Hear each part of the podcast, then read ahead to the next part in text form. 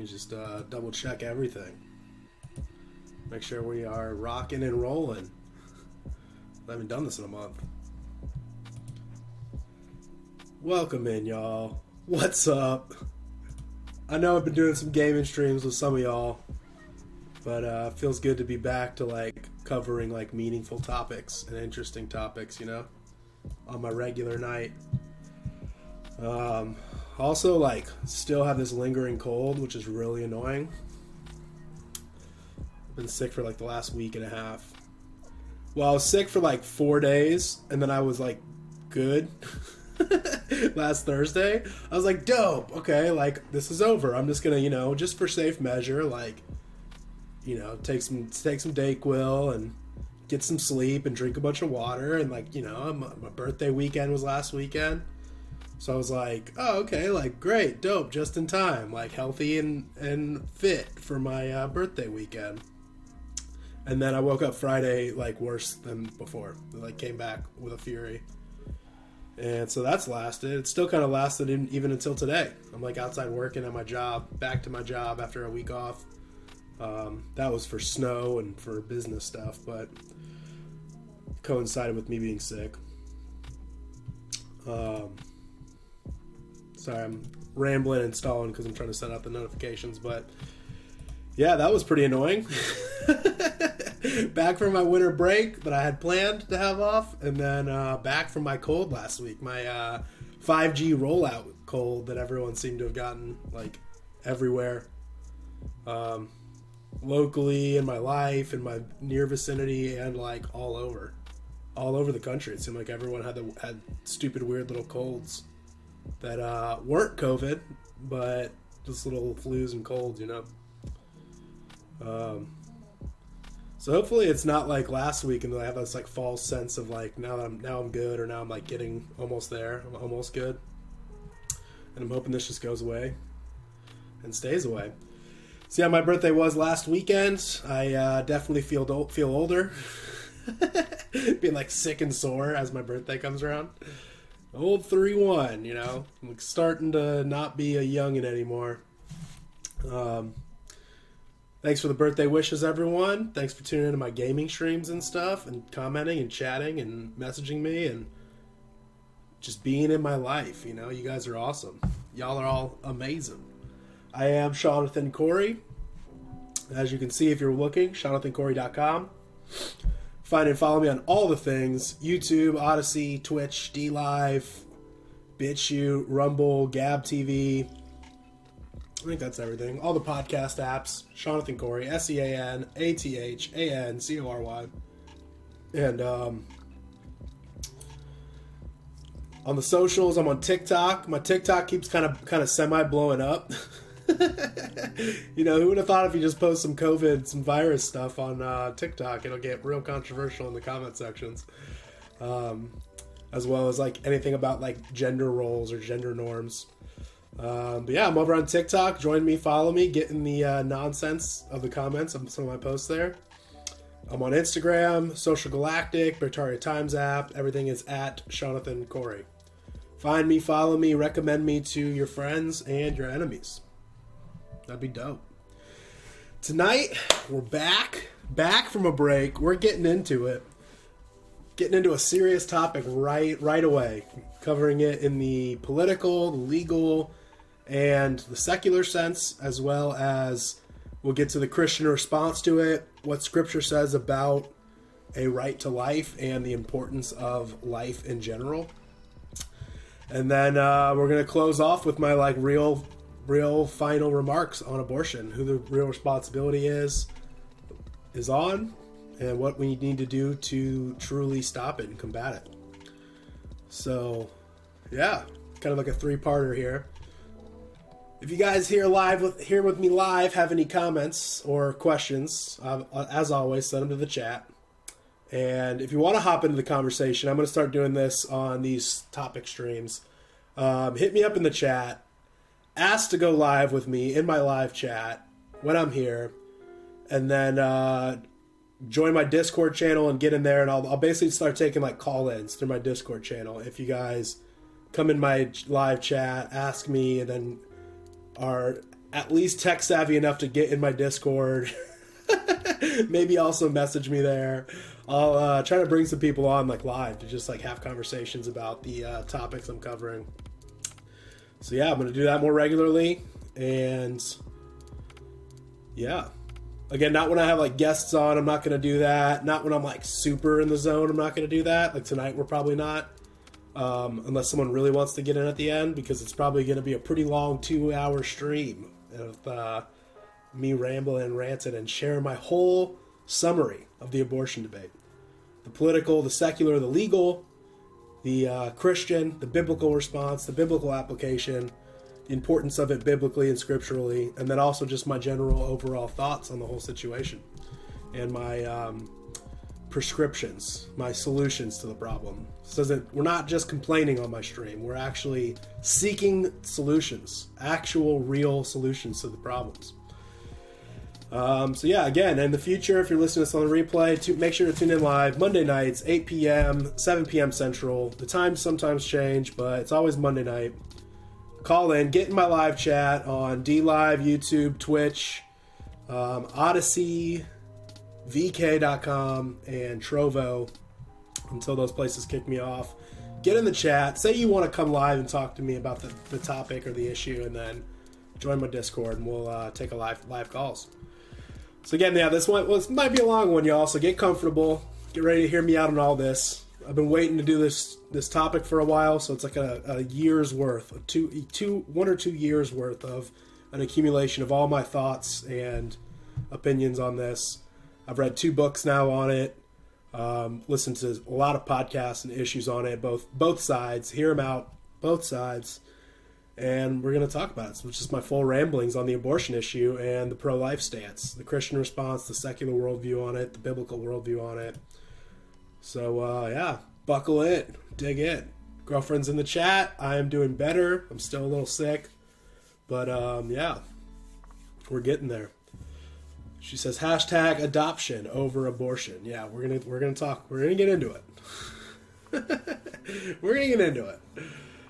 So yeah, we're gonna start this all off by just running through the common pro-choice arguments and you know the pro-choice arguments, and then give my criticism to those arguments and common claims or reasons for people wanting abortions in the first place, either personally or for the broader humanity, humanity at large. And real real quick i guess real real fast i just want to share this. I was, kind of debating whether i wanted to do it but i just love this quote. It sticks with me now. Is um you know short simple based quote from ronald reagan. Just to start things off you know. Ronald reagan once said i've noticed that everyone who is for abortion has already been born. I love that. I've noticed that everyone who is for abortion has already been born deep, right? Simple and deep. So let's go through it. I have like I think it's like eight, nine, or ten of the pro-choice people's arguments, and we're gonna refute them. I'm gonna give my opinion on them. So the first one is abortion is a constitutional right. Right? You're gonna hear this a lot, especially because the courts are gonna start to take this up. Abortion is a constitutional right. And, you know, my response is that it is not. It, is just simply not the case. It's not at all. It is not an, a constitutional right. It's not my opinion. That's like the legal argument. It's not a right. It's not in the Constitution.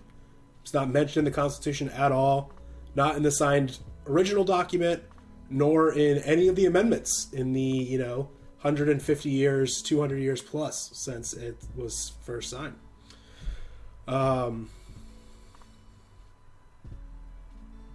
in the uh, so basically this is what happened in the Griswold versus Connecticut decision of 1965. You'll hear people talk about this. It was significant in a lot of ways. But in the Griswold versus Connecticut decision, the Supreme Court of the United States established that the Fifth and Fourteenth Amendments implied a right to privacy. So that became judicial precedent didn't become law. This is how the courts are interpreting those amendments and making a judicial precedent, which means it basically just becomes common practice for future court decisions. This was then used, this judicial precedent was then used in the Roe v. Wade ruling, where the Supreme Court used the rights of privacy to encompass a woman's private decision whether or not to murder a child. Great, right?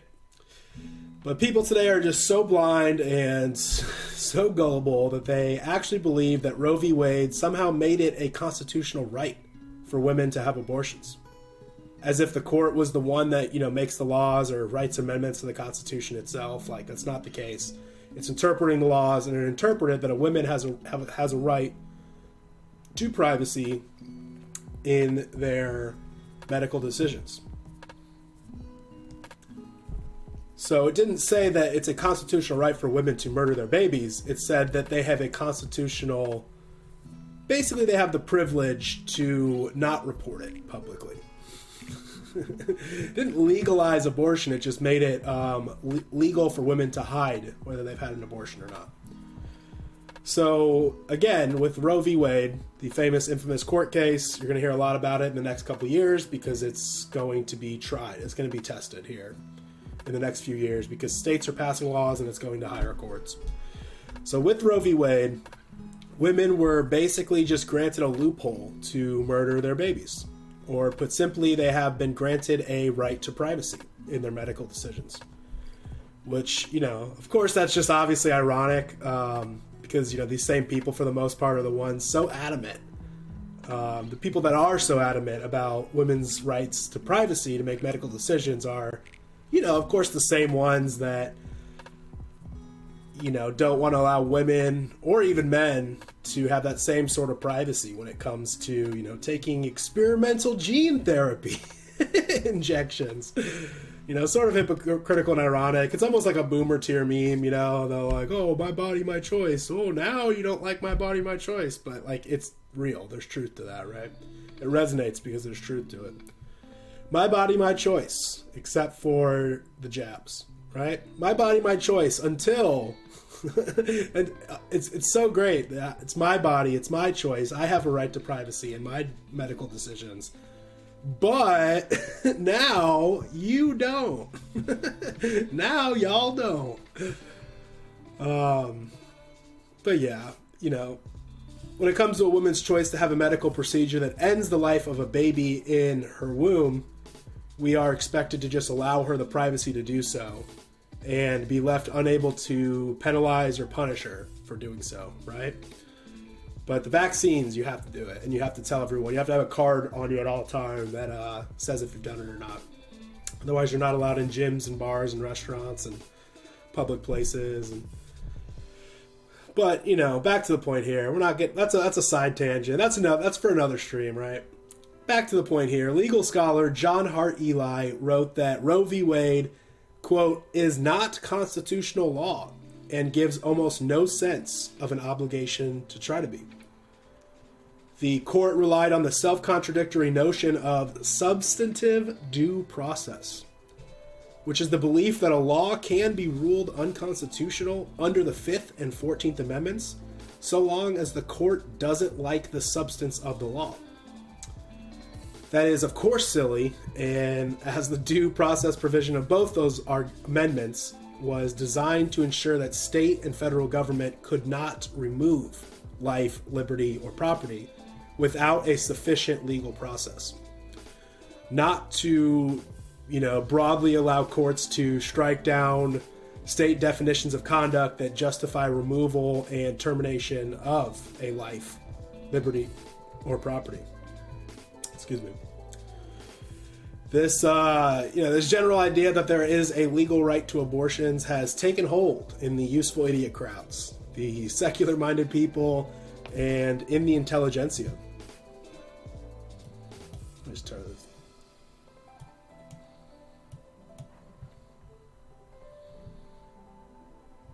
The you know all these uh, obedient minds and the radicals who seek to undermine authority wherever it exists you know, physically and spiritually. They seriously think that the Constitution permits or even promotes a right to abortion. And that also simultaneously believe that the Constitution does not include a right for individuals to, you know, bear arms or you know have a right to the freedom of speech you know freedom from hate law hate crimes or whatever hate speech or a right to retain property free of government seizure or a right to practice religion in public. For all these leftists these radicals the academics um, the phrase constitutional right has just simply become used in the place of thing i want right? It's a constitutional right because it's something I want, like a Green New Deal or universal health care or, you know, higher taxes. It's like I have a constitutional right to insert something I want here. It doesn't actually mean that they have a constitutional right, right? And you know, it's of course this is incredibly dangerous. it's it's silly and nonsensical, but it's uh, definitely dangerous, especially as those on the right who you know, who should be opposing all of this succinctly and reasonably, have instead just become complacent, emotional, weak, broken, corrupt, inept, dysfunctional, immoral, and just overall unrighteous. you know, unable to defend against evil because they themselves have slipped into a life of sin. and again, to just be clear, abortion is not a private matter at all. So this whole argument is just nonsensical on its face, right? Even if they do have a right to privacy in their medical decisions, an abortion is not something that is a private matter at all because there are two other human lives involved in it besides the woman making this decision and undertaking what people call a medical procedure. Of course, it's not. It's not that simple. It's not, you know, we're going to get into that, but there's two other people involved in every pregnancy, right? Not just the woman. So, a woman's right to privacy, um, I guess we're to get into it too. The baby, one of those parties, one of those other parties involved, is not given a right to choose whether they get to live or will die, obviously, right? And the man who caused the pregnancy to begin with is also denied a right to choose in this whole decision. Three people are involved in every pregnancy and the Supreme Court has essentially found a loophole to give only one of those people the right to privacy in the killing of one of the other persons involved. Right? Like when you really break it down, it really starts to fall apart, right? Their argument really starts to fall apart. Well, the third person involved, you know, the, the one the first person gets to decide to kill the second person, and the third person involved in the whole ordeal is just left out entirely, right? Often demonized by the public, the media, the you know all the corporations and those working in the government.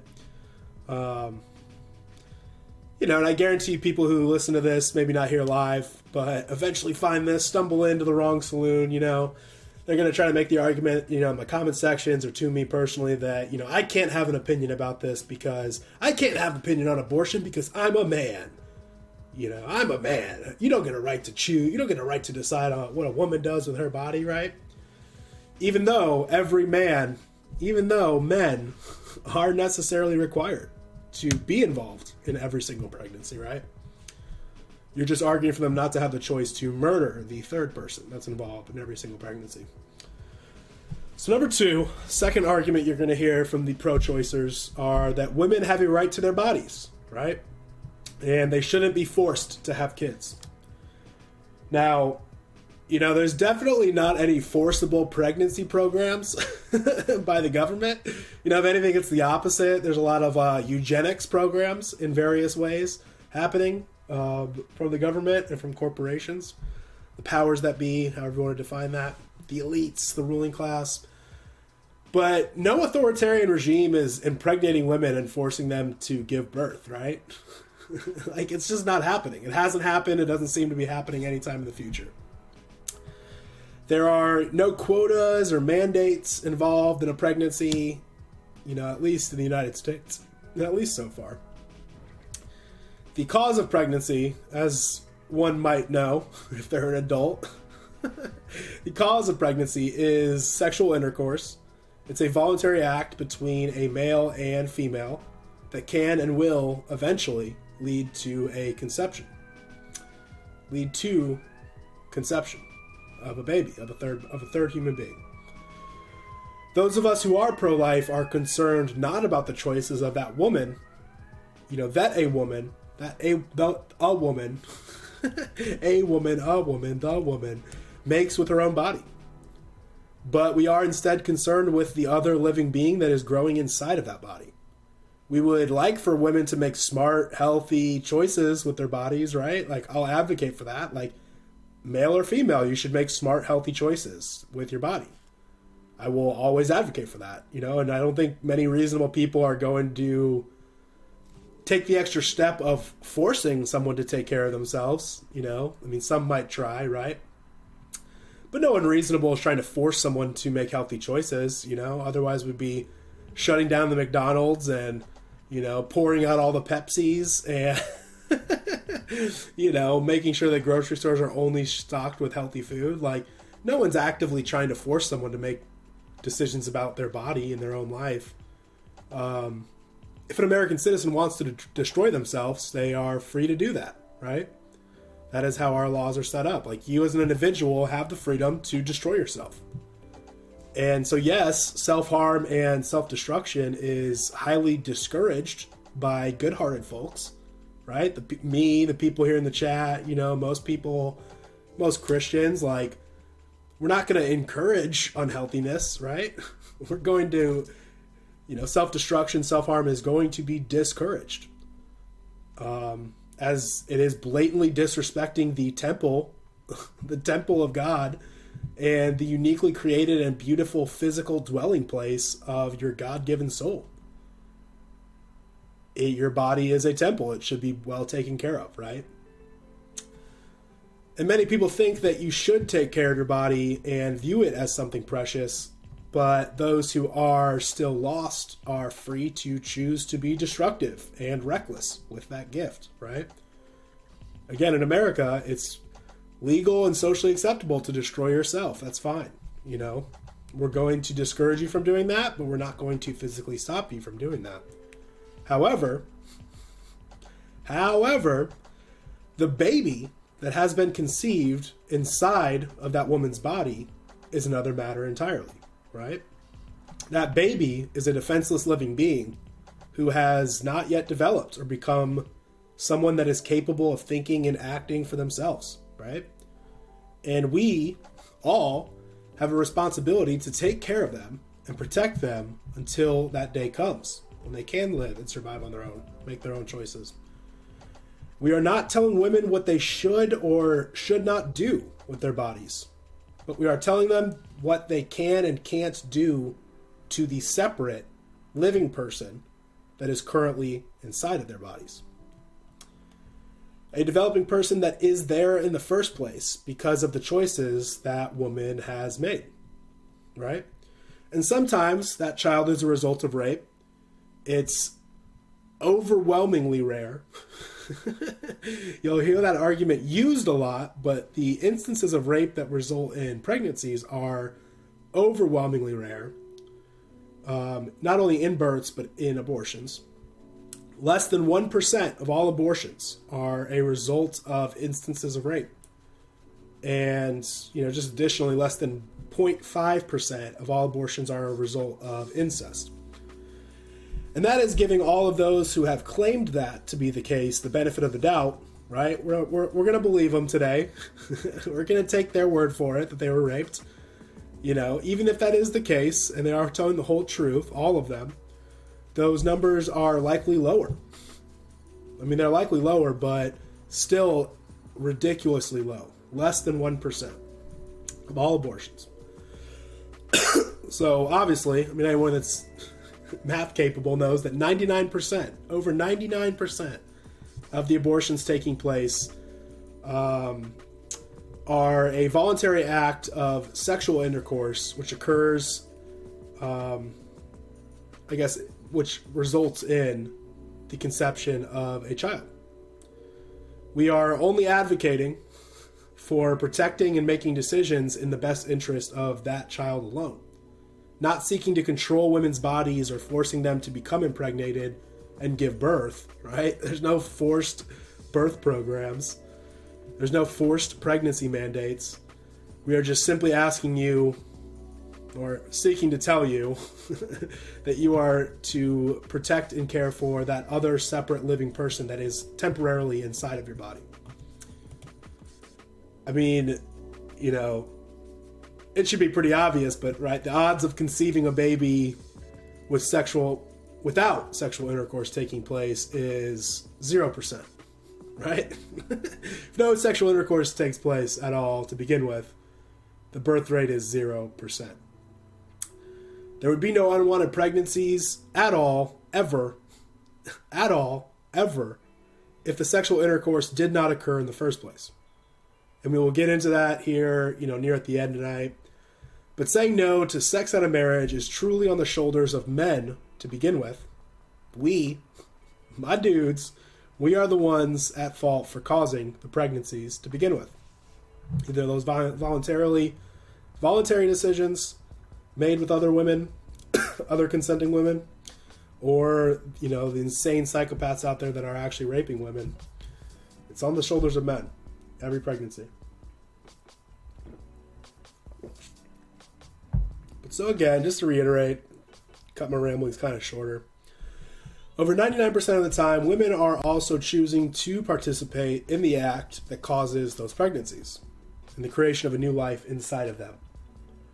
Pro life folks just want those who decide to take risky actions that could easily cause STD transmissions as well as pregnancies to be responsible for their own actions. And we want to make sure that the life that results is protected in the womb and given a chance at a life outside of it. If grown adults were just being responsible and taking accountability over their own actions, there would be no abortions in the first place, right?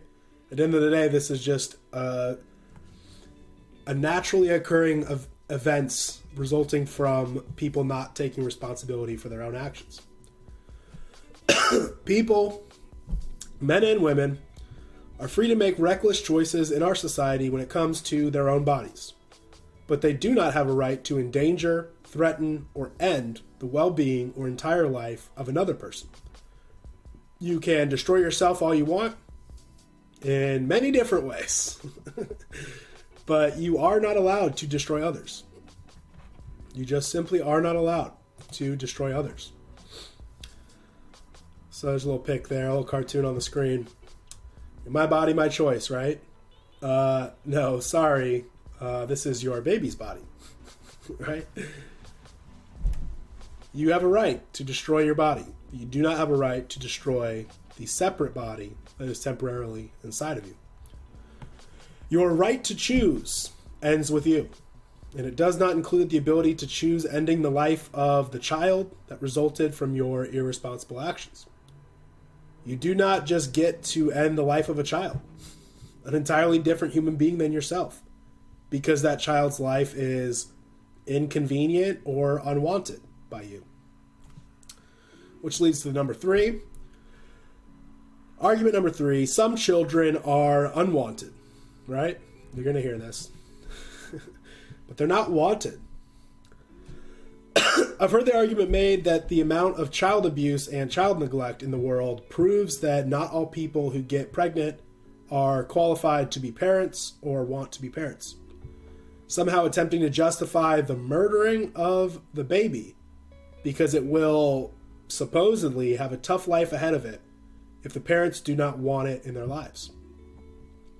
This type of reasoning, of course, is nonsensical and would logically lead to the justification of more murdering orphans and just children, children living in poverty and living in homeless shelters, because ending their lives now, regardless of how old they are, would be the you know humane and caring thing to do for the children that do not seem to be wanted by their parents or by the rest of the adult population. another another meme picture here is you know I want to kill disabled people. Pro-choicers all mad. Before they are born, pro-choicers happy. Right? Same sort of logic here. These lunatics actually think that it is better to kill a child than to let it have a chance to overcome a potentially bad situation that it was born with or born into. They think that they are showing love to a child with odds stacked against it by just killing it entirely. Right? That's their solution. So, again, little picture. Pro choicers be like, I'm so sorry you grew up in a poor family. If it were up to me, I would have had you murdered before birth. So sorry your life is so bad, you know. What I wanted to do was just kill you. you wouldn't be here if it wasn't for me. You know, you, you should be thank you, you almost could be thanking me for murdering you before you uh, had a chance at this life. The core argument they're making, these people that make these claims are making here, is that death is better than suffering, right? As if avoiding suffering in this world is even possible. um, as if utopia can or will ever be achieved and life here on Earth will just be perfect and cozy and dandy. As much as they want that and cry about not ever having it, it just will not happen for us in this fallen world. Sin has plagued humanity, and the only way out of the cycle of suffering is to accept God's grace and the gift offered to us through Christ of salvation for all sinners through repentance forgiveness, obedience, and faith.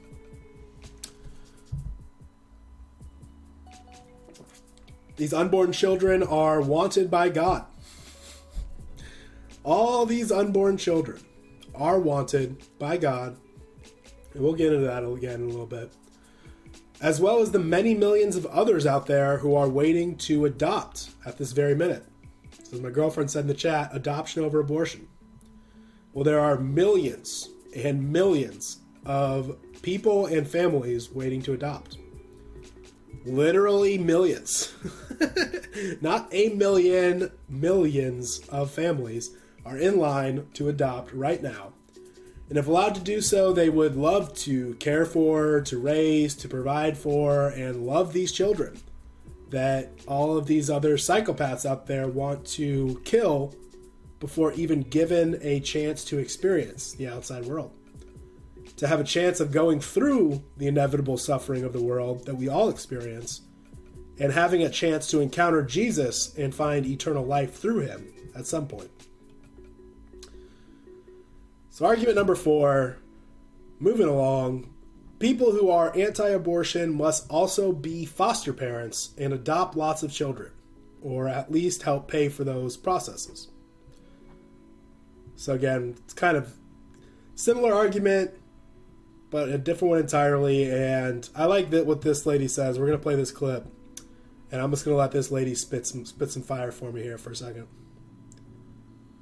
So, bringing you back to my question, how do you propose we solve those problems for the children that are suffering? So, do you want to go through today all the world's problems and all the United States problems and try to solve? Because this is a common thing we hear in the pro life movement. You're pro life, but you don't care about people once they're born. You don't care about women after they're born. In fact, if you have to be pro life, we have to do 30 different things. Yet, are you upset that the American Diabetes Association doesn't fight cancer? I specifically simply asked about you, the foster Are you care upset system. that the American Diabetes Association doesn't fight cancer? No, Why? because they are the Diabetes Foundation. Exactly. I'm the anti-abortion. Next question. That's the next question because you just answered my. You just you And I answered. asked for a proposed solution to our issues in foster care and child homelessness. Okay, we can have a debate. I can do a whole lecture about foster care. We can do a whole lecture on homelessness. These are great problems that we face in our nation, right? These are dilemmas that we face. And there's different policy prescriptions for how to solve those things. But my organization, my mission is very limited. It's to abolish abortion, to make abortion illegal unthinkable because abortion is the greatest human rights tragedy our world faces. There's no other act of violence that kills more people every single day in America and across the world than abortion. There's nothing wrong with me fighting and spending 100% of my time doing it. Just like how there's nothing wrong with the American Diabetes Association putting 100% of their money, their research and time behind curing juvenile diabetes. No one ever accuses the Diabetes Association or the American Cancer Association of not trying to cure every life ending disease. Because we all understand in order to be effective, in order to achieve our goal, you have to remain laser focused on your goal. It's very basic business principles, right? It's very basic. But yet, what we hear often from those who disagree with us on abortion is what's, what's the pro life movement doing on all of these things? That we have to solve all the societal ills. We have to address all of them in order to be heard. And the reality is, you don't really care what I do. That I support children in third world countries, or that I might be volunteering at a soup kitchen, or many people in the pro movement are actually they're the foster parents uh, they're leading the adoption efforts. It's, it's just an argument to try to stop the actual discussion from happening, which is abortion is a moral wrong and sh- it should be stopped.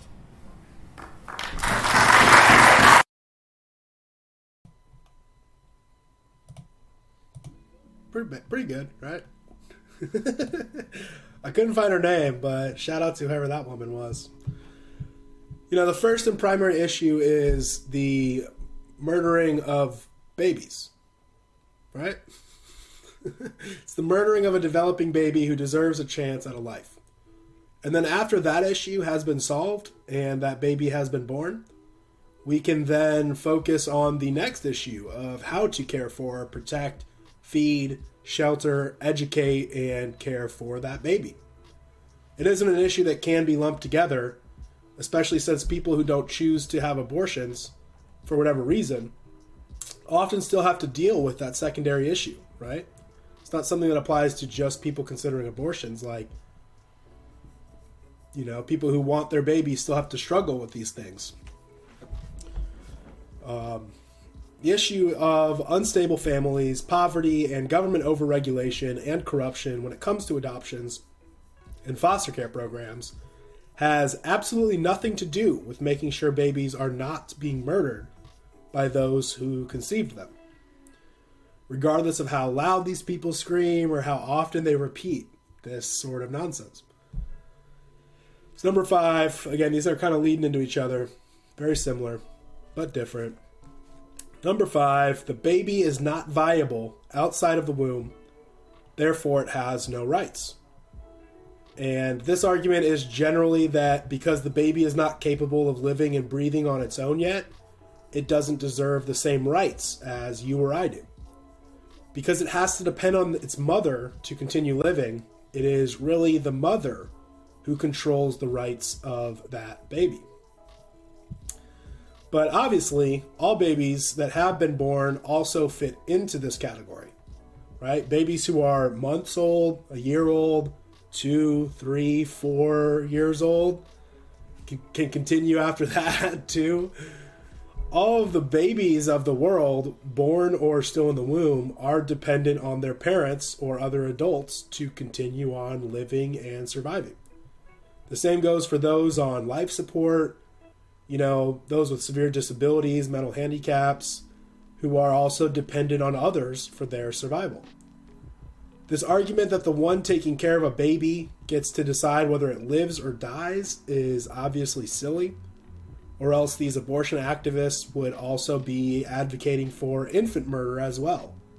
You know, they'd also be advocating for the ability of people to pull the plug on their family members who are, you know, piling up medical bills, being on life support. It's inconvenient. It's it's causing um, financial harm to the family. They have the right then to murder this person, right? it's the same logical end to that argument. They would be making the same arguments about inconvenience for the mother when a six month old is causing her a lot of stress, and advocating for her right to end the life of that baby under the guise of that woman's right to choose. she has a right to privacy, right?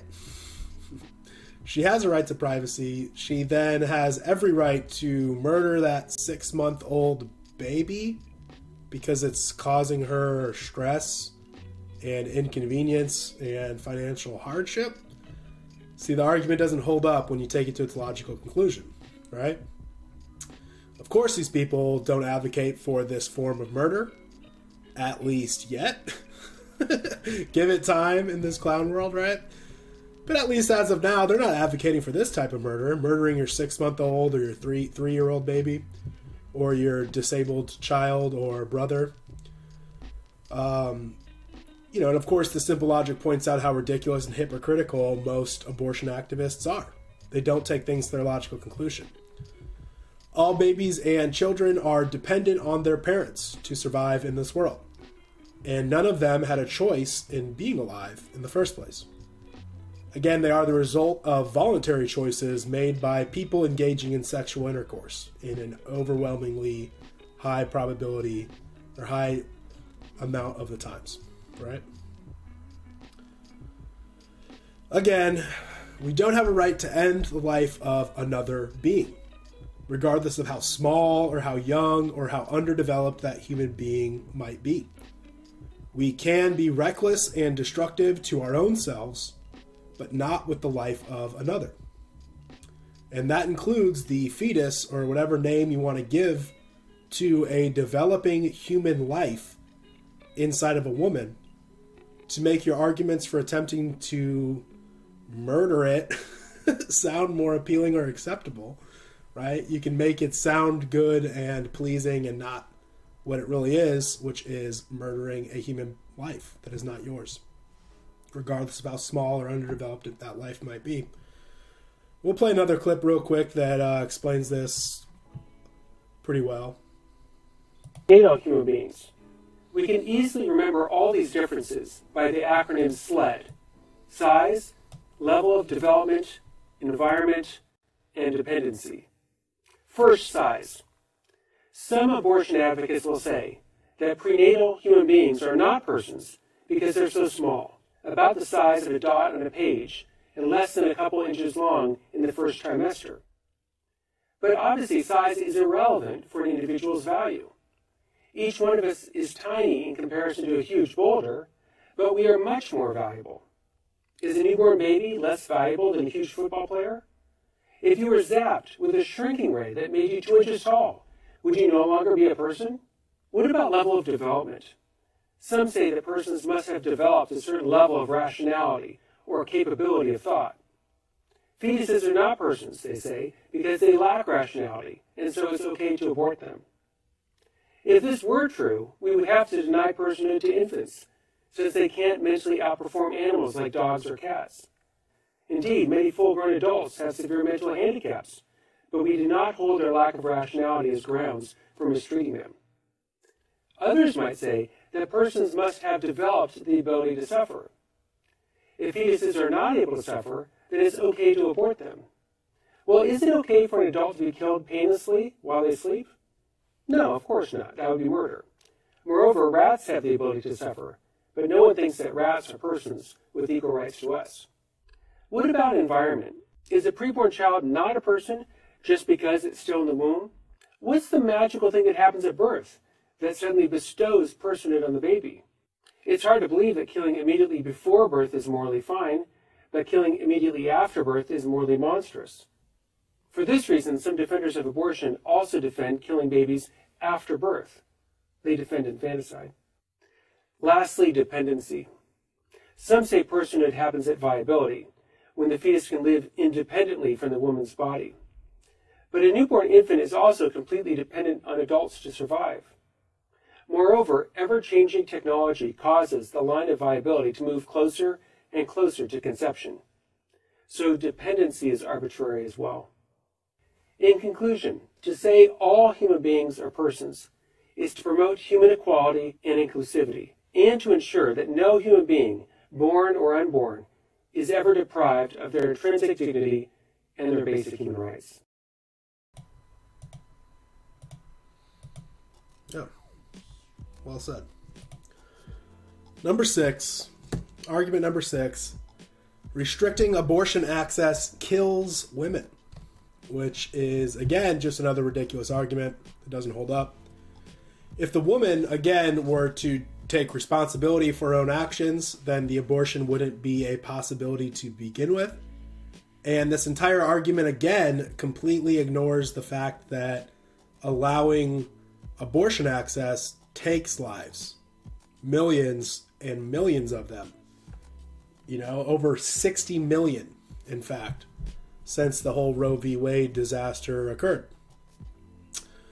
People pretending to care about the well being of a woman who chooses to go through with a risky or illegal abortion are, again, entirely missing the point that the abortion itself is murdering people. The potential death of the woman isn't an issue. The issue is the absolute choice to murder another human being. That's going to happen if the abortion goes, is carried out. This argument also just simply doesn't hold any water, right? As even legal abortions, legal abortions result in death for women.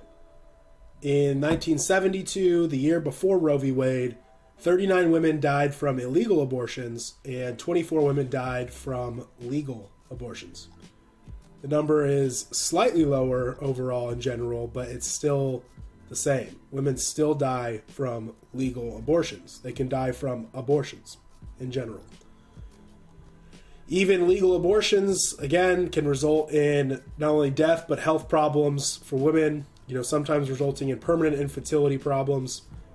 Restricting access to abortions legally could easily be argued to protect women from danger or even death, and not having an abortion at all or engaging in the sexual act that results in pregnancy will also avoid the dangerous and deadly results that might follow.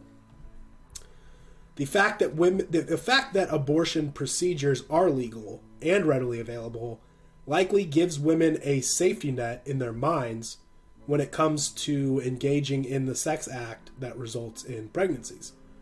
If they know that they can always just go down to the clinic and have the baby murdered and removed from her body, she is probably likely going to engage in more risky sexual encounters, knowing that the consequences of those can be avoided. This likely results in more risky sex and, as a result, more risky medical procedures that can lead to permanent health problems or even her own death. 46% of unwanted pregnancies resulted because the woman engaging in sex act was not taking birth control pills or using condoms. Both of which I find personally to be ridiculously silly, as well as just in general having sex outside of marriage to begin with. I've learned the error of my ways on that. But these abortion activists aren't putting the responsibility of taking care of the life resulting from sexual intercourse on those who decided to engage in it to begin with. These women seeking to have an abortion likely didn't take the necessary precautions available to avoid the unwanted child, and as a result, that child will die because of that irresponsibility. And sometimes even she herself will face bodily harm or even death as a result of her irresponsibility and refusal to accept the consequences of her actions. A person's right to life does simply end when that person infringes upon another's right to life, um, morally and legally in our country. If you came into my house with a weapon seeking to murder me, then you have abandoned your own right to live in that scenario the life of someone seeking to murder another person is no longer one that deserves to be free and safe. That murderer is one who must be put in jail or sometimes killed, depending on the situations, right? They must be removed from society and restricted from any other possible chance to murder someone else, right? This also holds true in the abortion argument. These women are seeking to murder a living human being, regardless of how small or undeveloped it may be. If and if that act of murdering another human being results in their own death, that is honestly just what they deserve. I personally don't believe we should be putting these women in jail or executing them, although that logic does hold up. Um, it just simply does. But the sympathy I'm supposed to have for these women who end up physically harmed or even dead as a result of their decision to kill an unborn baby in their womb is just not going to be happening, right? it's not happening for me. So save your emotional manipulations. I do hope God has mercy on those souls, truly. Like, truly. May God have mercy on those souls. May He judge them fairly. And I do hope they repent for what they have done and accept the salvation that Jesus offers to all sinners before it's too late. But I am not going to be emotionally distraught or led into believing silly thoughts over the deaths of women who sought to murder an unborn baby in their womb because it was unwanted by her. Just as I wouldn't be for some rapist or murderer who got what was coming for them as well you know? Sorry, not sorry on that. sorry, not sorry on that. And my girlfriend in the chat is agreeing with me, just in case she thought that um, I this is a how dare you moment by some man who doesn't understand. You know, women actually agree with me on this. A lot of them. The sane ones, I should say, right? the ones who get it. Argument number seven we need abortion because of population control. And if you know me at all, you should know by now my thoughts on this one, right? If anything, this world is underpopulated and birth rates are declining at a rate today that is actually detrimental to the future of our civilization. More people means more brain power. More lives means more possibilities. More bodies means more productivity. Only people who hate life, who hate humanity, who hate what is good, true, and beautiful, and who hate God are for depopulation and eugenics. Those in rebellion against their Creator eventually come to be opposed to all of God's laws and commandments it's a logical conclusion there. The very first one of which was for us to be fruitful and multiply.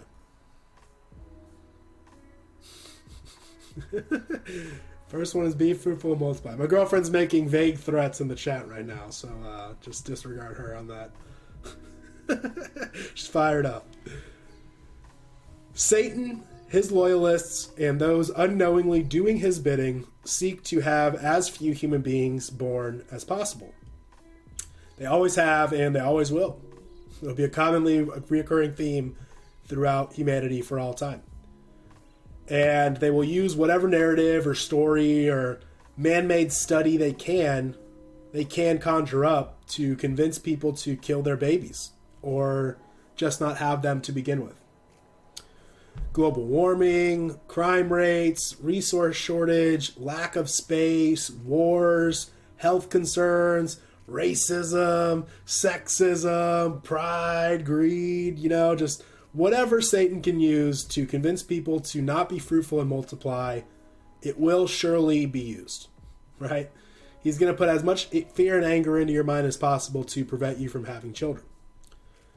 People have been predicting worldwide famines and resource depletion for centuries, literal centuries now, and it continues to not happen.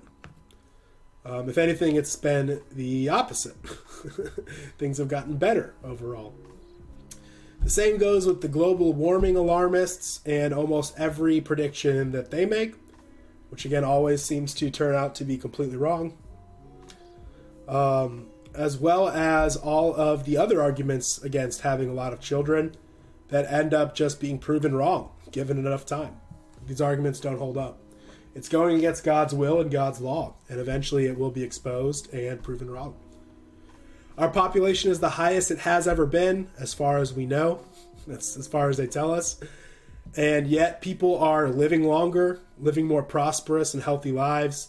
We are advancing significantly in science and technology, and things seem to generally be increasingly better in most areas of our population as our population globally continues to increase right? More people, more minds, more bodies, more productivity, more ideas, more thoughts, more quote unquote progress. it's a whole separate debate, though, right? Return to monkey, one might say. We need to return to monkey instead. Regardless of this whole thing, which I have already covered in my live stream number 71, to be, you know, the title of which is to be or to be or not to be, to be r zero to be, just a short story by Kurt Vonnegut talk, tackling overpopulation and eugenics nonsense. And again, we're going to cover it again, just always in my live streams, but at least once or twice in my upcoming live streams. We're going to be covering the whole overpopulation eugenics myths. But um, at the end of the day, we as individuals only get to control our own lives and our own bodies, right?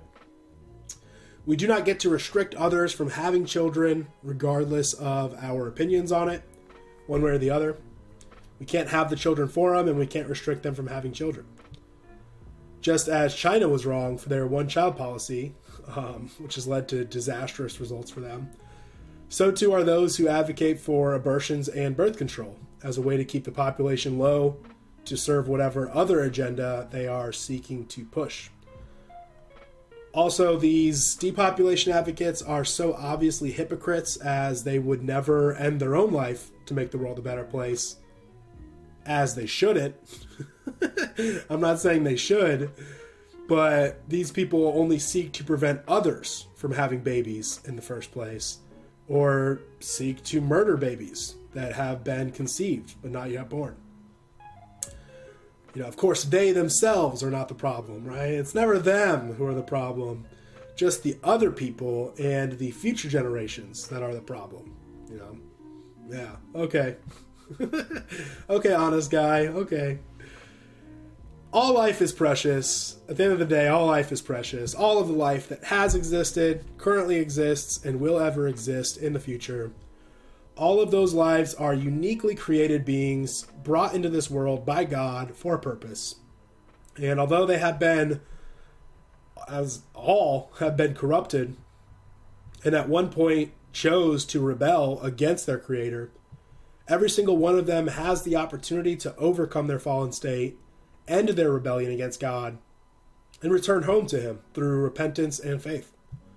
It is never too late until at the end when it is. In the meantime, it is never too late to humble yourself, repent of what you've done wrong, forgive others for what they've done wrong, and return to God with an obedient and loving and trusting heart.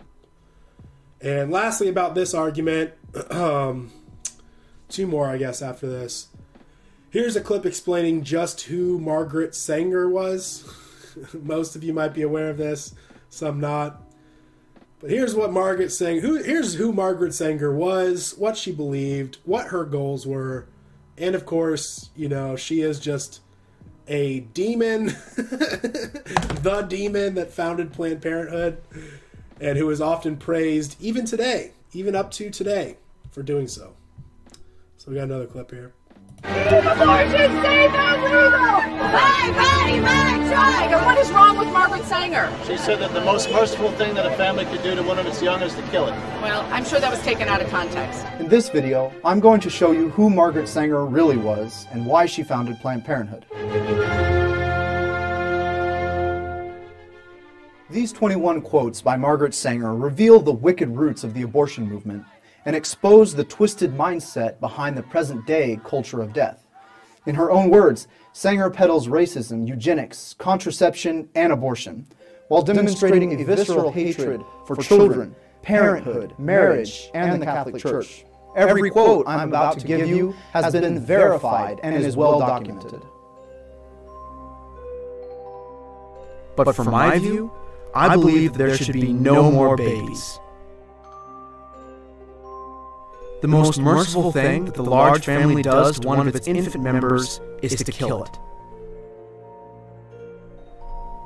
We don't want the word to go out that we want to exterminate the Negro population. I accepted an invitation to talk to the women's branch of the Ku Klux Klan. I was escorted to the platform, was introduced, and began to speak. In the end, through simple illustrations, I believed I had accomplished my purpose. A dozen invitations to speak to similar groups were proffered. Do you believe there is such a thing as a as sin? Well, I think the greatest sin in the world is bringing children into the world that have disease from their parents, that have no chance in the world to be a human being, practically. Delinquents, prisoners, all sorts of things just marked when they're born. That to me is the greatest sin that people can, can commit. The most serious evil of our times is that of encouraging the bringing into the world of large families. The most immoral practice of the day is breeding too many children. Eugenics without birth control seems to us a house builded upon the sands. It is at the mercy of the rising stream of the unfit. As an advocate of birth control, I wish to take advantage of the present opportunity to point out that the unbalance between the birth rate of the unfit and the fit, admittedly the greatest present menace to civilization, can never be rectified by the inauguration of a cradle competition between these two classes. The most urgent problem today is how to limit and discourage the overfertility of the mentally and physically defective. No more children should be born when the parents, though healthy themselves, find that their children are physically or mentally defective. A marriage license shall in itself give husband and wife only the right to a common household and not the right to parenthood. No woman shall have the legal right to bear a child, and no man shall have the right to become a father without a permit for parenthood. Permits for parenthood shall be issued upon application by city, county, or state authorities to married couples, providing they are financially able to support the expected child, have the qualifications needed for proper rearing of the child, have no transmissible diseases, and, on the woman's part, no medical indication that the maternity is likely to result in death or permanent injury to health. No permit for parenthood shall be valid for more than one birth. Apply a stern and rigid policy of sterilization and segregation to that grade of population whose progeny is tainted, or whose inheritance is such that objectionable traits may be transmitted to offspring. These two words, birth control, sum up our whole philosophy. It means the release and cultivation of the better elements in our society, and the gradual suppression, elimination, and eventual extinction of defective stocks, those human weeds which threaten the blooming of the finest flowers of American civilization. Organized charity itself is the symptom of malignant social disease. My own position is that the Catholic doctrine is illogical, not in accord with science, and definitely against social welfare and race improvement.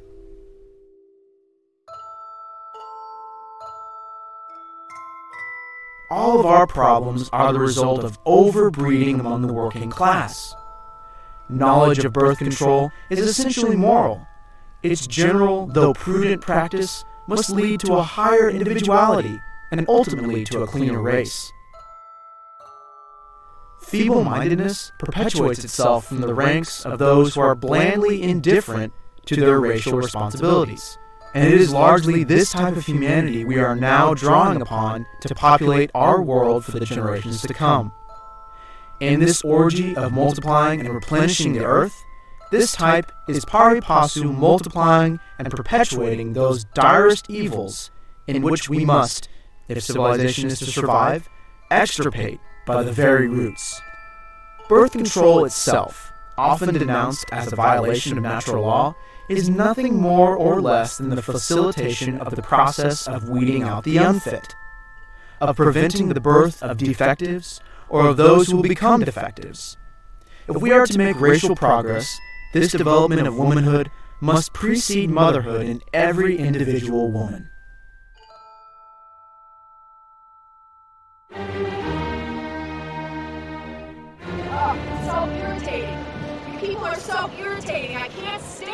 Please help us open more eyes to the truth by sharing these quotes.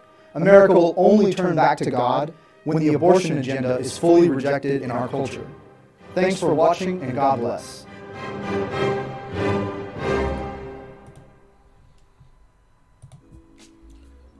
So yeah, just evil. just evil, you know. Number eight, abortion should be allowed in cases of rape or incest. So again, life is precious, all of it.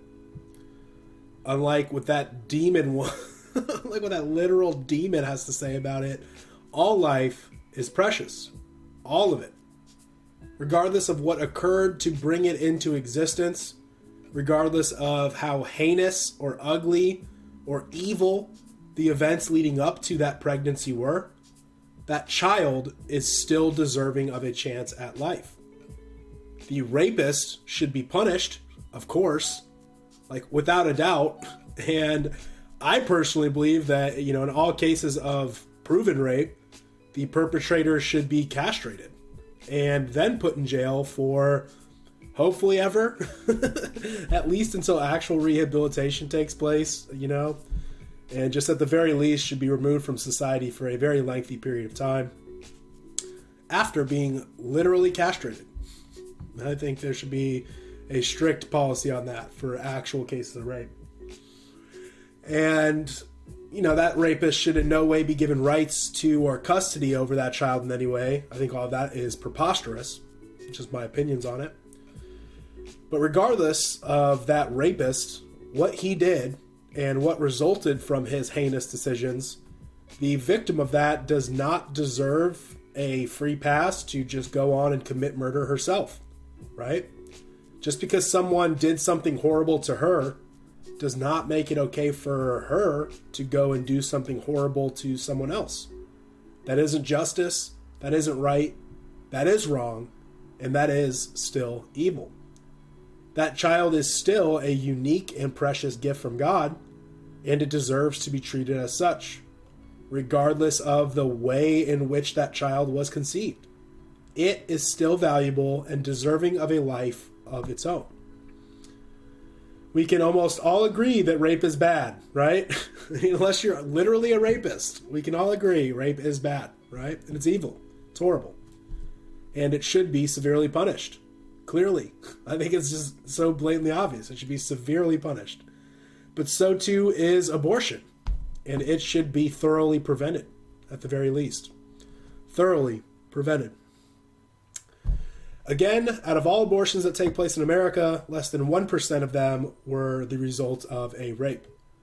So these arguments made as if this is some commonplace occurrence and should therefore justify all of the other abortions occurring are just simply dishonest and misguided attempts from disingenuous and nonsensical people to promote and propagate wickedness, right? People who still to this day defend Margaret Sanger or believe she was a good person who did good things. And lastly, last last argument here we're gonna we're gonna refute is number nine.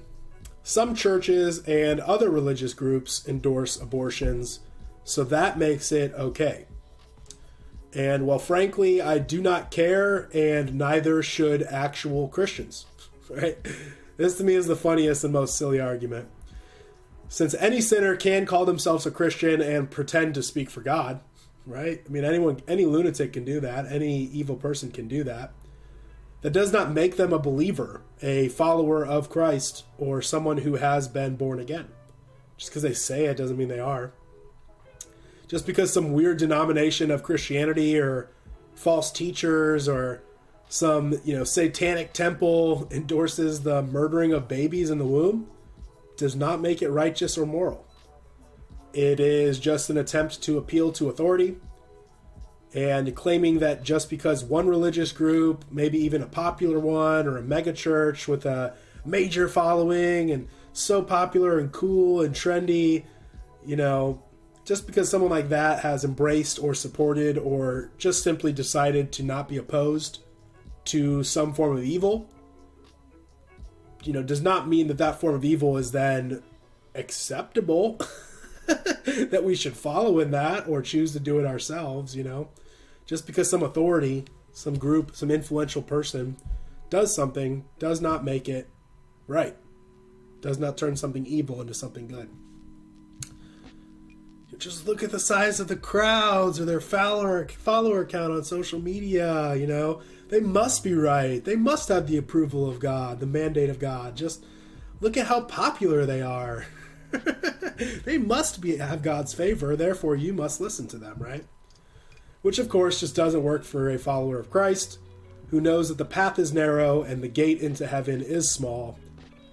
That not all will be saved and that the false teachers and satanic forces will be popular, favored, given positions of authority, of status, and of great wealth in the here and now. We know what is right and what is wrong. It is given to us clearly in the Word of God, and we are followers and believers.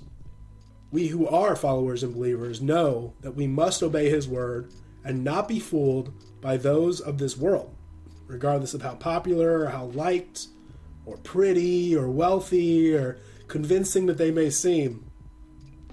You know? Woe to those who call evil good and good evil, who put darkness for light and light for darkness.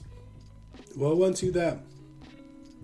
We, children of the Lord our God, place our trust and our hope in the Father and in His Son only as we stand up and speak out for what is righteous, and we bring our God glory by seeking Him in His right ways at all times, regardless of how unpopular or problematic or consequential that may be. The argument that other false teachers and fake religions support or allow abortions means absolutely nothing to me. Like literally could mean couldn't mean anything less, right? You are free to be deceived and led astray. Have at it. but I and actual Christians will always stay close to our shepherd, and he will lead us past the dark valleys and into the green pastures where we will lie down in safety and comfort one day. So that's it. That's all the arguments. Now we're going to get into the Christian response, the Christian view on abortion. Stuntman Bear, what's going on? I see you in the chat. 07's, 07's up in the chat. To everyone tuning in, love you guys. Thank you guys. I got my weird code people back in the chat. My bots typing the weird codes in my chat again. That's become pretty pretty commonplace now. my girlfriend's fired up in the chat. Says don't disregard her. So yeah. So let's get into the Christian view on abortion. So, less refuting the arguments and more just as Christians, how do we, what do we need to do and say and think about this, right? Why does this matter to us? Why is this topic important? Why does it matter, right? Why should we as Christians care? There are three persons, again, three persons involved in every pregnancy and a God that has uniquely created all three of them for a distinct and meaningful purpose.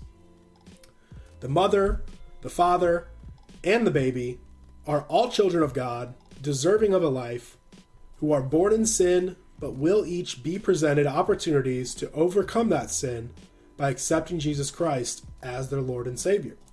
Repent of what they have done wrong and forgive others for what they did wrong and fall into obedience and humbleness before their Lord, their true authority.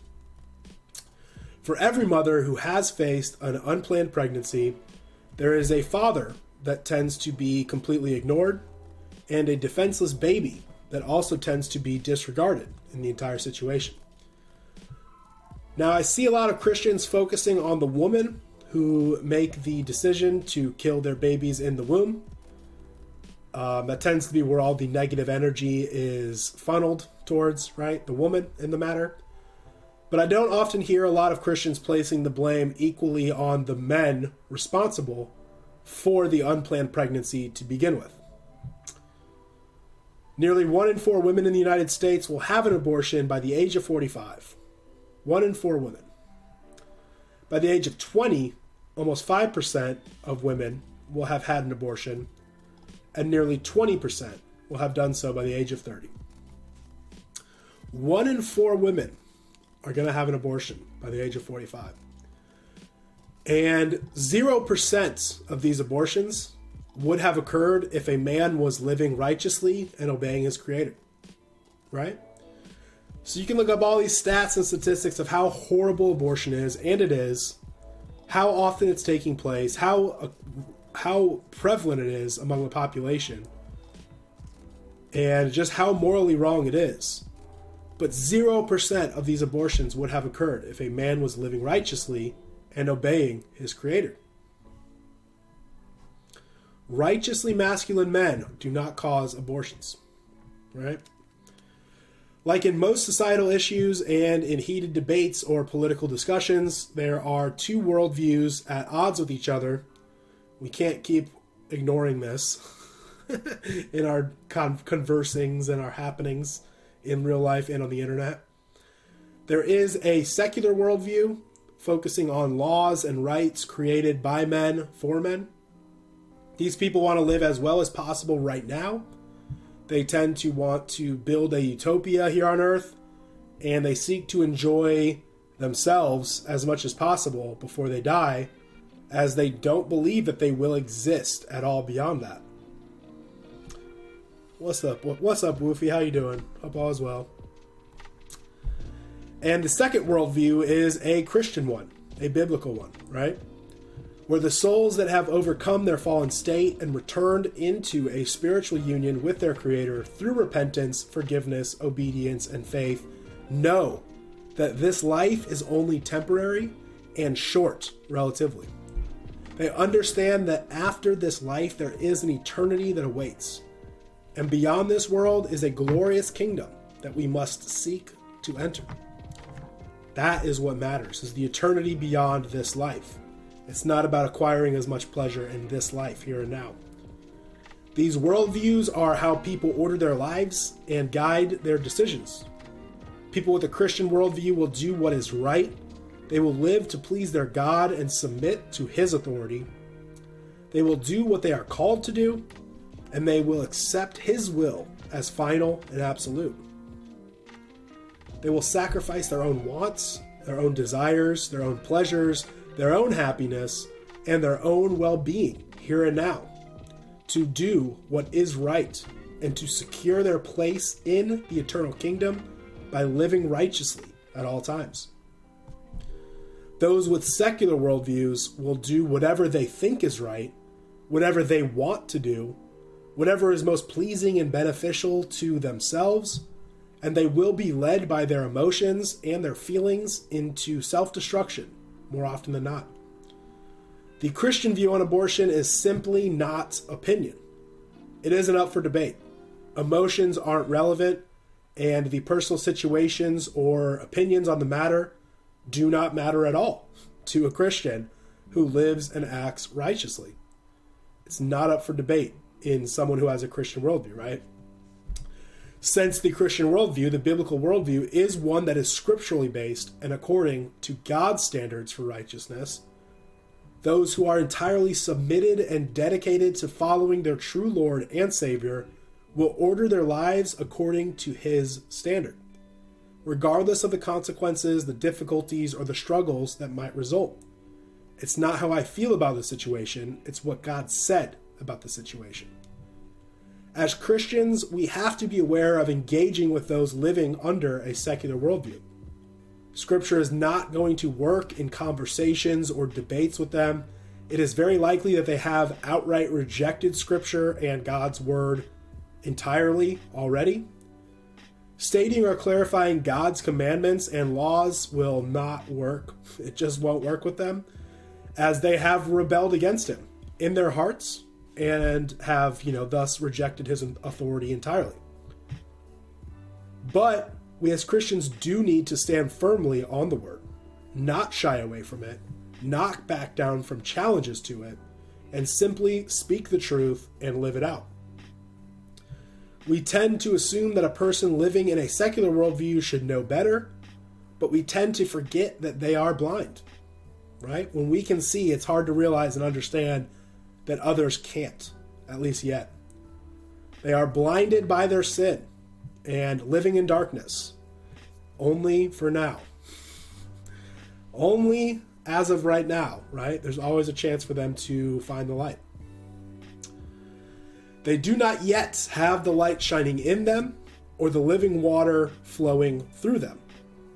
Yet, keyword, right? And their rebellion against God has led to their own destruction and downfall.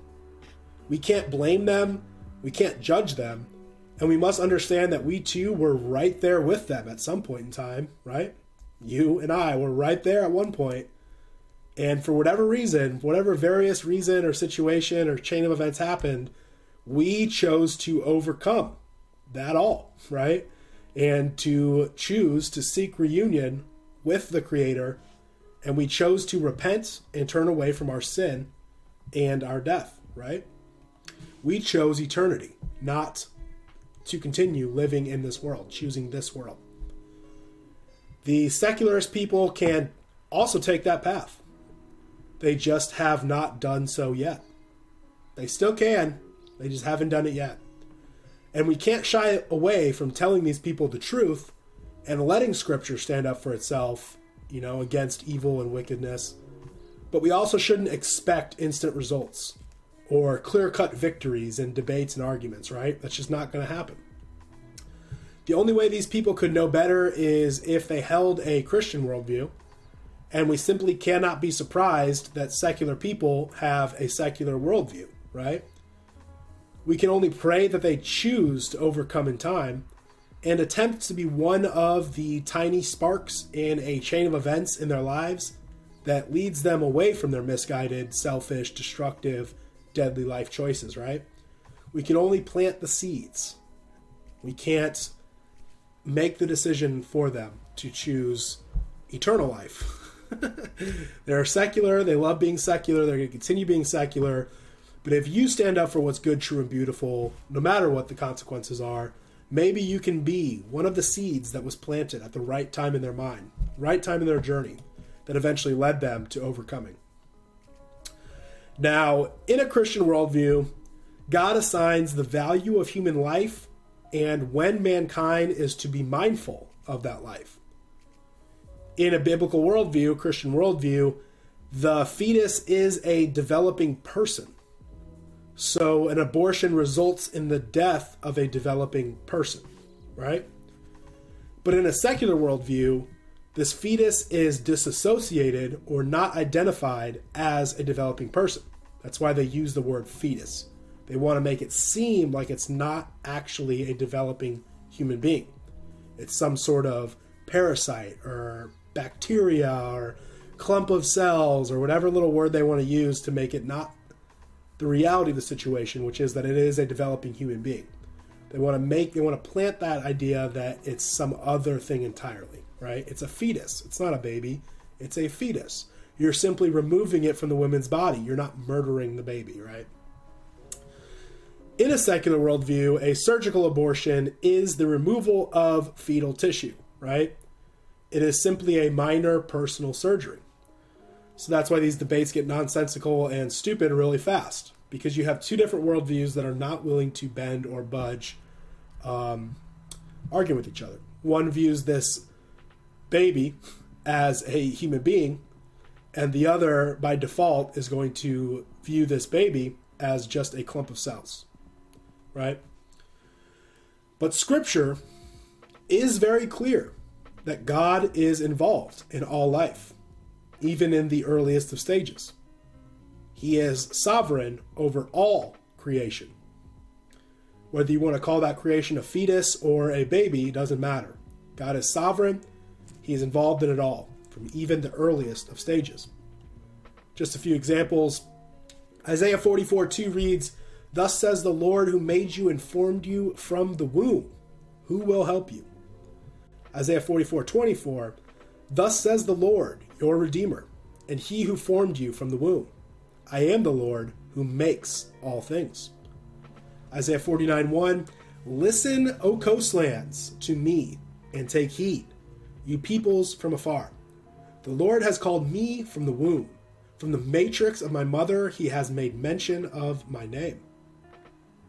Ecclesiastes 11:5 As you do not know what is the word of the wind, or how the bones grow in the womb of her who is with child, so you do not know the works of God who makes everything. Job 31:15 Did not he who made me in the womb make them? Did not the same one fashion us in the womb?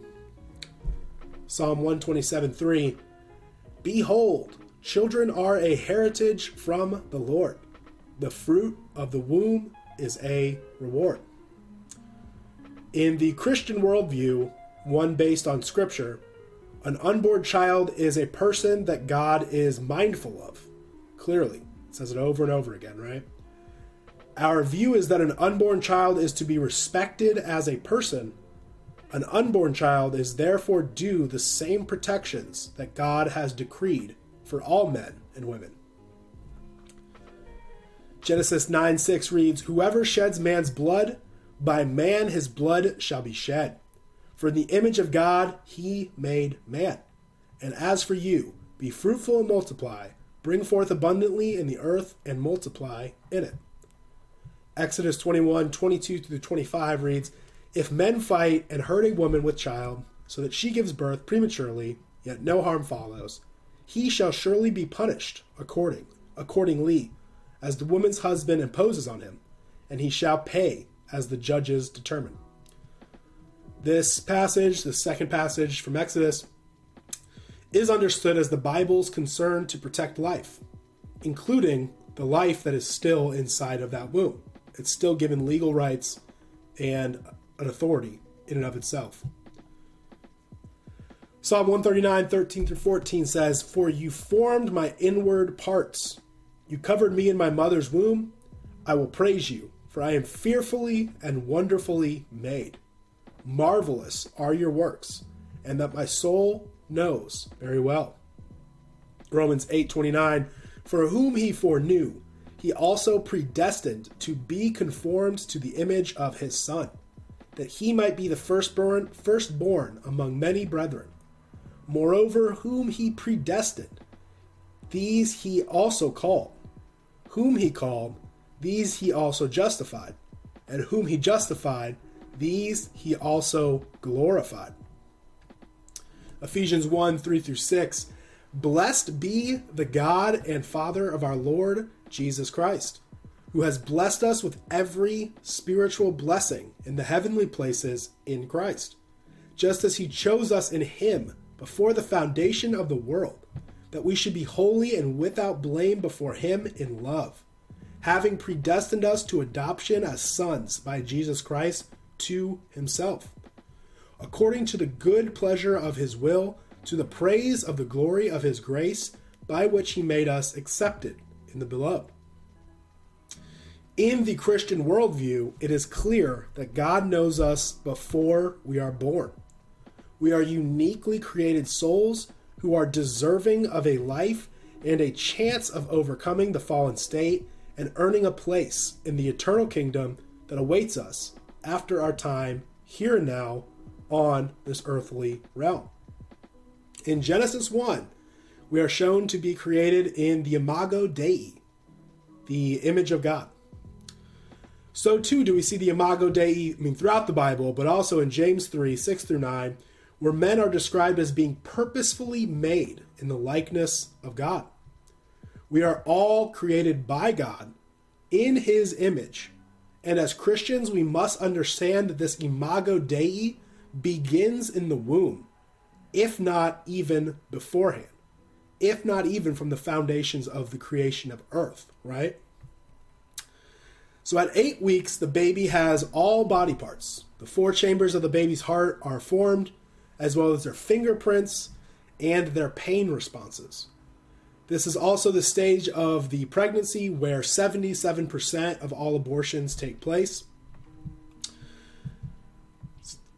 The Imago Dei is developing and maturing well before this point in time, right? So, at the point where 77% of all abortions take place and these legal battles are about to start with this eight week number, arbitrary number, just remember that at this point, the Imago Dei, the image of God, has already developed and is maturing.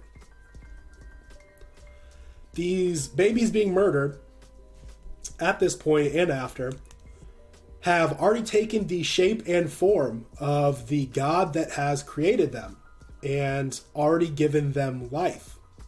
Regardless of how small or underdeveloped it may be at that point in time, God has created them and made them in his image. Makes sense why Satan wants to kill them, right? Satan's trying to kill those who resemble God, those made in the image of God, as part of his rebellion against him. At what point an abortion occurs does not matter, since the act of interrupting God's work will be taking place, no matter what. These abortionists are stopping God's work by performing any abortion at all, at any point in time all of this is still under God's control and according to his will and for the accomplishment of his greater plan. But for us and in our experiences, those with a secular worldview and those in active rebellion against God and his authority are choosing to reject him, God that is, and attempting to destroy what he has created and ordained. Every unborn child is formed through God's sovereignty. Every unborn child is recognized by God as a person with a foreordained purpose and destiny. Every unborn child bears the imago Dei, or the image of God.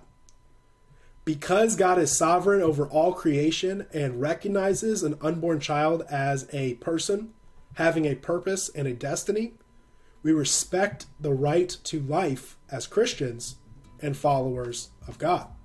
It's not up for debate. We have to remember that all of the evil and wickedness in the world is being used to bring about something good, something amazing in time. We must continue, however, to point out, reject, and combat the wrongdoings of the fallen souls in our lives. But we must also know and accept that God's will is done for his purposes, and that we must continue to do right, be right, love and be loved, and not lose hope or despair in any way over the evils that take place here and now. We must speak up for and stand up for all life and seek to change hearts and convert non believers at all times. But we must never lose hope or lose faith when we see the evils that take place around us alongside these other people, these secular worldview minded people there are going to be secularists, materialists, atheists, and re- rebellions against God. Always, right? The least we can do is not join them, not tolerate them, not accept them into our lives and into our circles, at least the way as the way they are. And the most we can do is seek to change their hearts and redirect them back towards their creator and the light of the Lord that they are lacking as of now right? As of now, pull them out of the darkness and into the light. It's the most we can do. What's going on, Woofy? Thanks for tuning in. Thanks everyone for tuning in. Now we're at a later date. Um, I got one more clip, and then I'm gonna do my final my final thoughts and opinions, and we're gonna call it a night. So send me your questions, your chats, your comments now.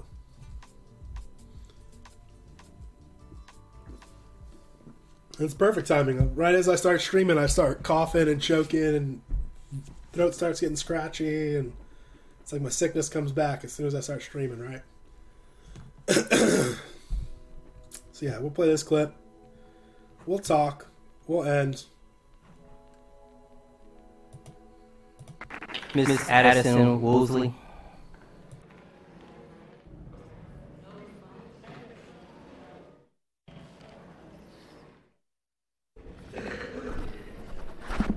Hi, I live at 2904 Creekmoss Avenue, and my name is Addison Woosley. I strongly believe that abortion is murder. I also believe murder is wrong, so I'm here to ask you to make abortion illegal in Raleigh. Abortion should be illegal because it's murder. The definition of murder is the killing of one human being by another without justification and often with intent and malice. When mothers, choose to slaughter their innocent babies, they already have fingerprints, noses, they can recognize their mom's voice, they can hiccup, and their heart is beating. On, ultrasounds, the baby tries to move away from the disturbing instruments they used to kill the baby. The baby's mouth opens wide in a scream when being killed. These babies are alive. They feel being killed. It hurts them, and there's nothing they can do about it. There's no way around it. Abortion is murder. So why is it? If an infant is destroyed before birth, there's no problem. But if killed after birth, it's considered a brutal murder. These babies aren't its or fetuses. They are human beings, and they deserve to get the same human rights as any other person. As good old Dr. Seuss said, a person's a person no matter how small. But every single day, 125,000 small people are being slaughtered in America. Just in America, an abortion is performed every 25 seconds. Regardless of age, race, or size, people should be protected. We need to stand up and protect the babies. Another big reason abortion is wrong is that God says it's wrong. It's only by His grace your mother didn't abort you, because if she did, you wouldn't be sitting here today. In Jeremiah 1 5, it says, Before I formed you in the womb, I knew you. Before you were born, I set you apart. God says babies are alive in the womb. Some people say that abortion should be the mom's choice. It's her body. But what about the baby's choice? The baby's body is in the mom's body. Abortion reminds me of slavery. Owners said that their slaves were their property and they could do whatever they wanted with them. Or- just or- how moms say about their babies. My hope is that in a few years we'll look back at abortion and think, that was so cruel. I can't believe we did that. Just how we all look back at slavery. The question is, who will you be? The slave owner, the man nailing the whites only sign on the water fountain, Rosa Parks, or Abraham Lincoln? Who are you going to be? Make a choice. My choice is made. I'm here today standing up for what's right. I'm here today speaking for those who can't speak for themselves. Are you choosing to be like the plantation worker flogging the little black child? Or are you going to protest even if it costs your life like Martin Luther King Jr.? Who are you going to be? If you think abortion should if you think abortion should be illegal, would you please stand up? We need to change the law to change the Order, order, order, order. if you think abortion should be illegal, would you please stand up? We need to change the law to change the world, so let's stand up and do it. Thank you. Order, order. Every, every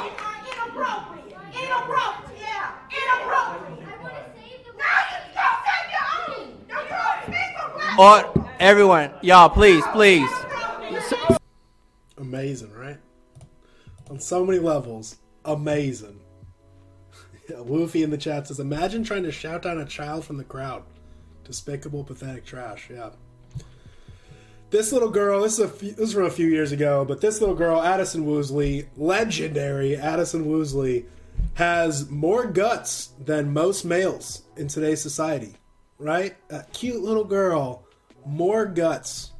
I want to use a different word, right? But more guts than most males in today's society. She stood up there and spoke the truth. And despite being met with, you know, obviously obvious condemnation, criticisms, loud comments, anger, resentment, and you couldn't hear it there, maybe you could, but she got like threats. She got threats of violence as her and her family tried to leave that courtroom or that city council hearing. Regardless, she stood her ground and spoke the truth publicly and confidently. That little girl. Can most grown adult men, adult grown males in America today claim to be doing the same? Or are they too addicted to their pornos and their corn syrup to, you know, take any meaningful risks? Are they too worried that they might lose a chance at having sex or lose some friendships or be fired from their jobs for speaking up? You know, speaking up for and doing what is right. What is more important to us, my dudes? What is more important to us? Doing right and being right, or being liked and maintaining our pleasure and comforts? Are we going to stand up for the defenseless or continue to sit back and let them be slaughtered because it is making our lives easier? Are we going to just keep taking the easy, comfortable, short road to destruction? Or are we going to become the righteously masculine men of God that He created us to be? Grow some backbones, stand up and speak out for what is right at all times? regardless of the consequences? Are we going to do that? You and I, are we going to do that? You can feel it in the air, right? we all know that the ship is sinking right now. Things are getting worse, people are getting worse, that you know, humanity is sinking and not growing or building or thriving. I mean, it is and it isn't, right? But just in general, overall, we can see that the direction is sinking, not growing, not building, not thriving. The rampant immorality and the lack of men leading others into the right direction is causing humanity to be swept up into darkness and further distancing ourselves from the light, the truth, the love, the way.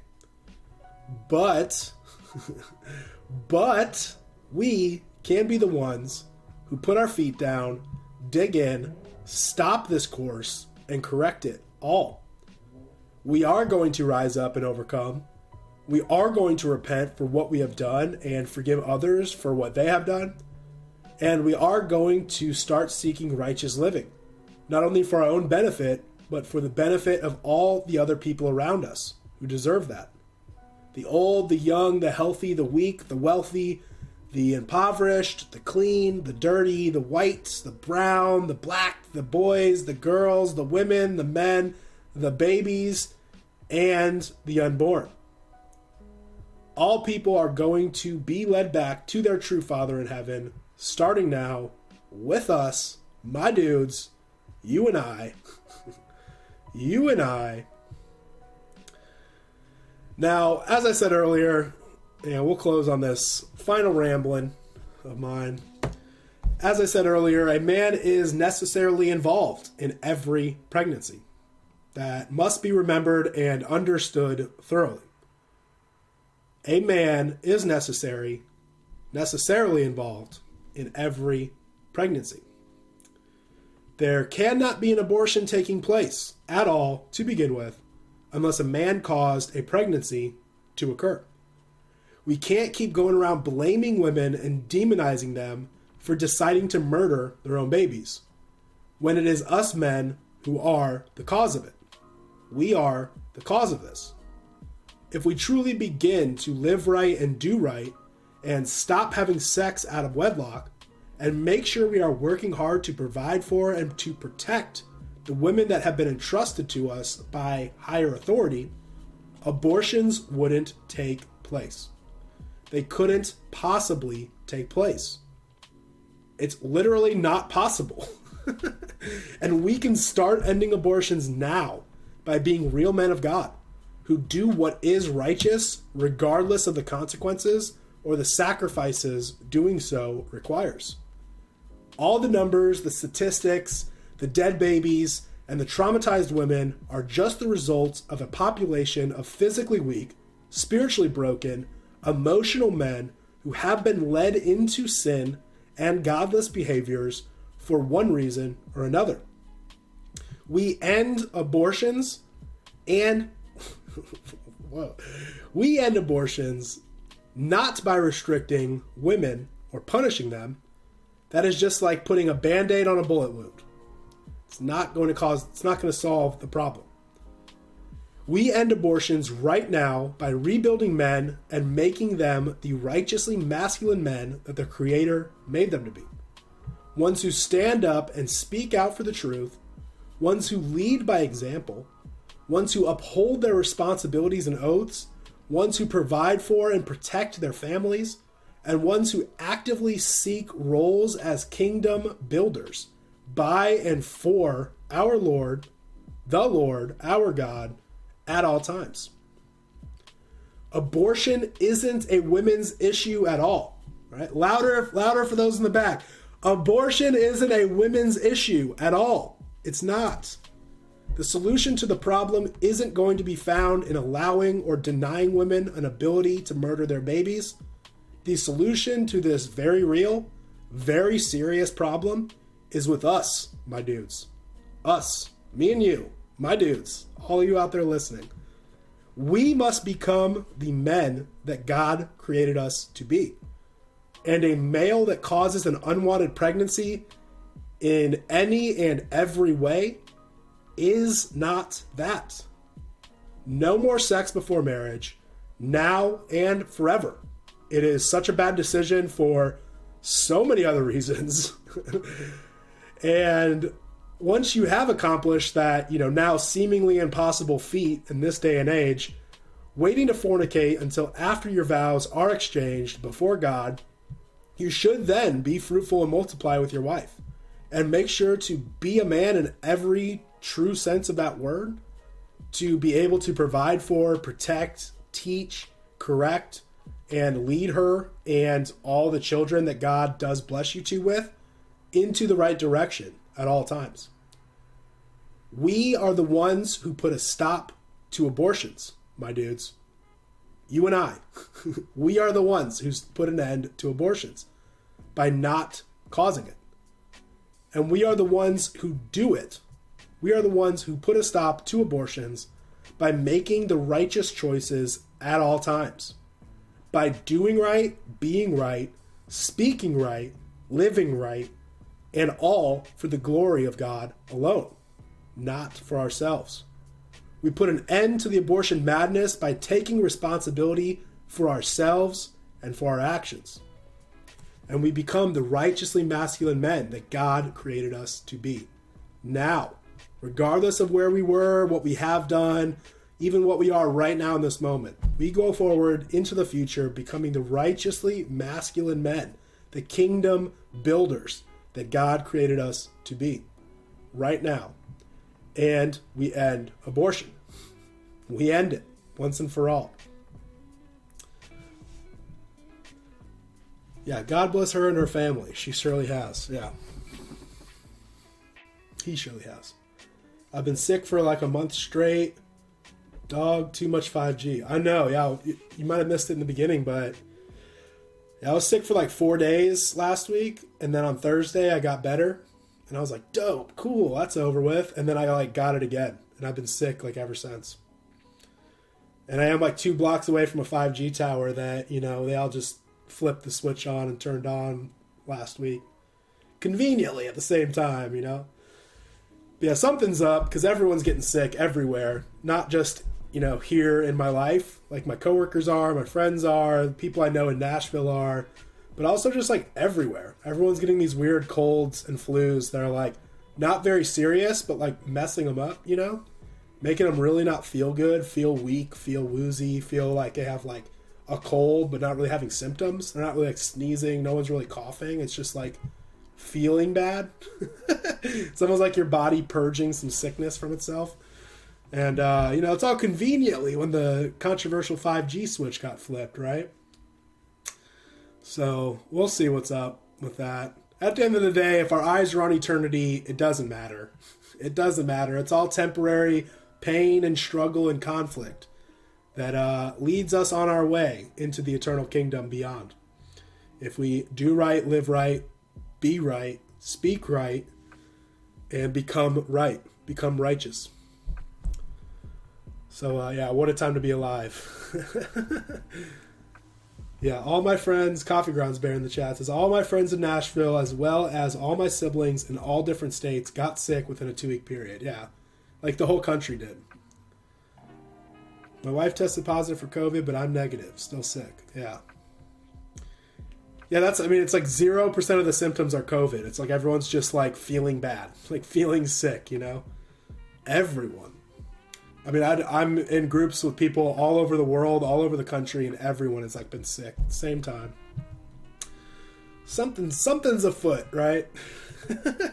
something's fishy there. But that's gonna be it for me tonight, y'all. I thought this would be well over two hours. We finished a little bit early. Um, feels good being back with y'all.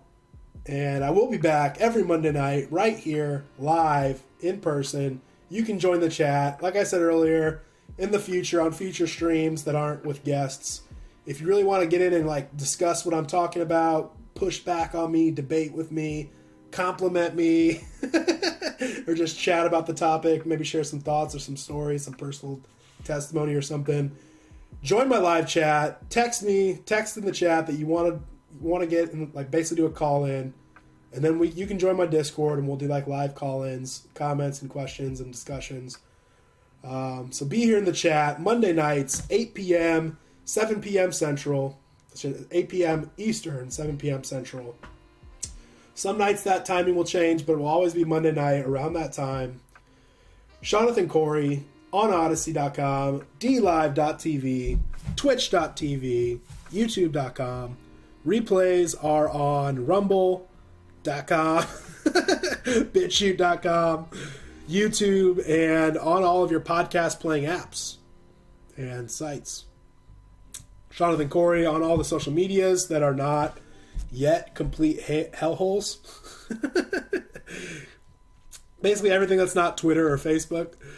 Um, I'm on TikTok. I'm on Gab. I'm on Instagram. I'm on Social Galactic. I'm on so I'm on Bertaria Times app. Seanathan Cory.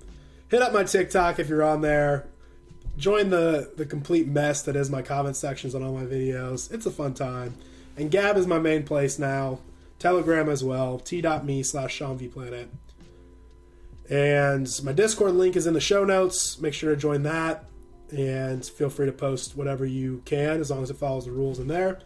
As well as my P.O. box. And yeah, Linktree slash Seanathan Cory has all my main links and stuff all in one place.